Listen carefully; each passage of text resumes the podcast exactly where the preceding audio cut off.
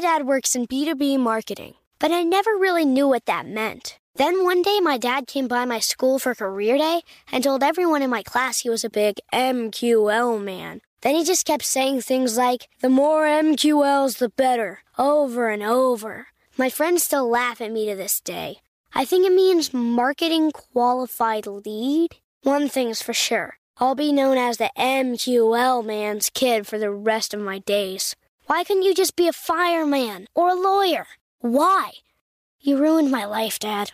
Not everyone gets B2B, but LinkedIn has the people who do. And with ads on LinkedIn, you'll be able to reach people based on job title, industry, likelihood to buy, and more. Start converting your B2B audience into high-quality leads today. We'll even give you a $100 credit on your next ad campaign. Go to linkedin.com/customer to claim your credit. That's linkedin.com/customer. Terms and conditions apply. LinkedIn, the place to be, to be.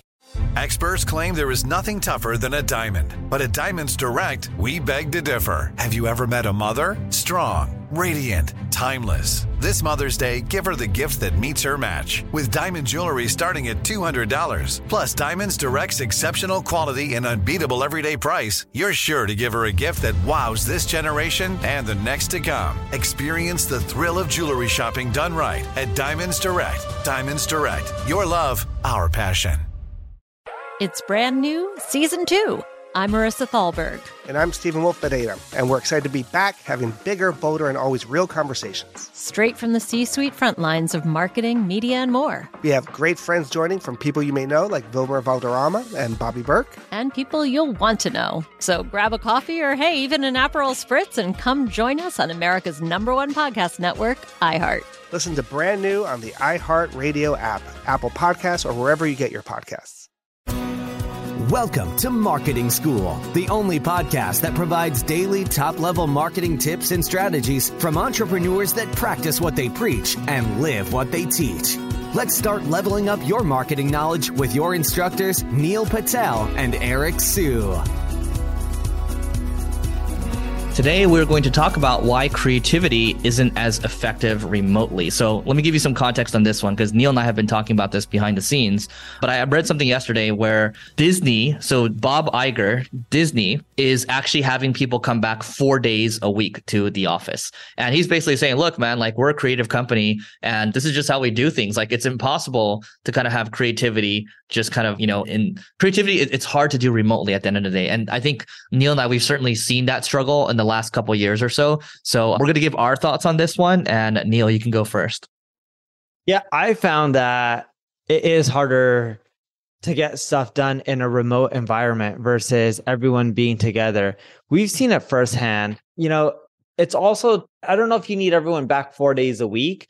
It depends on the business you're in. Disney is fully about creating stories.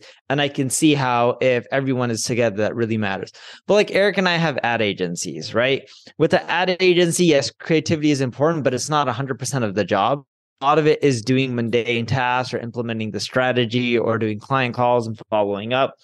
And when you're looking at things like that, I don't know if they need to be done in person. I still think going into office 1 to 2 times a week, maybe even 3 times is super valuable, but I don't know if you need 4 times, but maybe for Disney, it does make sense for them. Yeah. So I would just like to say I was ahead of this trend pre-pandemic, because 2 years before that, we were already 3 days in the office, 2 days work from home. It was Monday, Tuesday, Wednesday, and then Thursday, Friday was work from home. And that was like a huge benefit. Everyone really appreciated the space. And I remember we would just come into office. We would push really hard for Monday through Wednesday, get all the creative stuff out there. And then Thursday, Friday was just focusing on kind of, you know, heads down, focusing on work and, you know, minimizing the distractions. And so I think we're going to see office leases come down. Commercial leases are still going to come down quite a bit. And that's going to be an opportunity for people to collaborate more. And I believe that the people that collaborate, that foster more creativity, are going to move further ahead. To Neil's point, it really depends on the business as well. I mean, I think if we ever got another office, it would be like 2 or 3 days in the office per week. And it would maybe be Monday, Wednesday come in. And then we kind of have like, you know, something like that, right? And I just think you can't schedule creativity. And, you know, anytime you say, oh, I'm going to schedule this 30 minutes for creativity, like good luck with that. Like sometimes creativity just spikes. Like you might just see something and then the idea just sparks. And that might be the moment where you're most passionate about that idea and you might just go and create, right? And I know that's a luxury not everyone can have, but I just don't believe that it can be scheduled. Like I think sometimes if you're in an office together, it's like, hey, Neil, let's go into it. Like, dude, I just got this one idea over here. Let's talk about this. I want you to kind of, straw man my idea or like tear my idea apart, right? And then let's have a debate about it. So anyway, that's my thought on it. Neil? Are you getting an office again in Miami or LA or wherever? Where are you moving to? You're moving LA permanently or Miami? So I'm moving to LA, and then I would consider having an office. I'm going to be in like the WeHo, West Hollywood area. So I'm like, I would consider an office around there. All right. And then do you still have a lot of people that work for you in LA? Yeah. No, there's a good chunk of people. Yeah. So, and then you think you'll make people come back 2, 3, 4 days a week or? 2, 3 days. So we actually surveyed our people and like, all of them miss like the in-person element. And when I would go back to, so I'm still in Miami right now, but I have kids in the background, so I missed that. You said you surveyed your people and what'd you find out? Yeah. So we surveyed our people and then they basically everyone misses the in-person element, right? Not saying they all want to go into the office or whatever, but I will say that I'm still in Miami right now, but I'm moving back to LA. And when I would go back to LA, every quarter in the last, 2 years or so, I would say, hey, like, what do you think about the in-person stuff? It's like, dude, I really miss this, right? Like people really miss it. And it's just, you build an actual relationship. I believe if you're on Zoom all the time, you can develop some semblance of relationship, but if you don't meet in person, it's much more transactional. And I don't like doing that. So I like it to be a collaboration. Yeah. What's funny is after this recording, I think in 2 hours, I almost say, 2 hours, I have an appointment for check out some office space here in Vegas that's literally right next to my new house that I'm building. Oh, how's it literally next to your new house? Well, when I say literally, like a mile away. Okay. So like close enough. There. Well, to go from my house to the front gate of the neighborhood is probably over a mile. So then 2 miles. And sometimes it gets 115 degrees here in Vegas. Probably not. Yeah, it's a little bit too hot. Yeah. Okay. Well, what else do you have to add here? I would say, I think Bob Iger's onto something. He's really successful. He's really smart, done really well with Disney. And, you can't replace people going into office. The question is can you get your people to go into office? Because in certain industries like tech, I think people are going to have a hard time trying to convince others to go into office right now. That's okay. Well, let's see what happens in a year. So I'm going to disagree with Neil here. I bet you in a year or two that we're going to go back to the meet and people are just going to be like, yo, like if you want a job, man, like you're going to come into the office. So we'll see how it goes. It does depend. Totally on agree. I think more companies are going to force it. But right now, if you just force everyone to go back into the office, you're going to get a lot of people quitting. Yeah. The economy is getting worse. And with the economy going down, people tend to be more flexible because they don't have as many choices. Exactly. Right now, the problem in the economy is we everyone has a sense that it's going down, but the labor market is still really strong and the Fed is trying to crash that labor market. So I still see people like getting higher salaries and all that and moving on, but I think that's going to change in the next 6, 12 months or so. So we'll see. We'll come back to this episode in a year and we'll report back. So anything else? Nope, that's it. All right, that's it for today. Please don't forget to rate, review, subscribe to this pod or on YouTube, and we will see you tomorrow. We appreciate you joining us for this session of Marketing School. Be sure to rate, review, and subscribe to the show, and visit marketingschool.io for more resources based on today's topic, as well as access to more episodes that will help you find true marketing success. That's marketingschool.io. Until next time, class dismissed.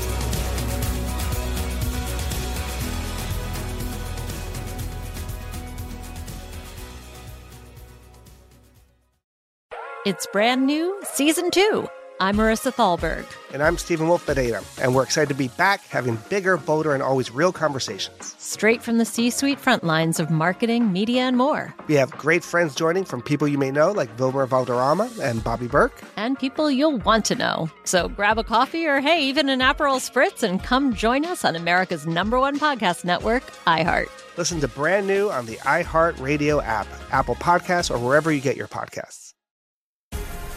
The Black Effect presents Family Therapy, and I'm your host, Elliot Connie.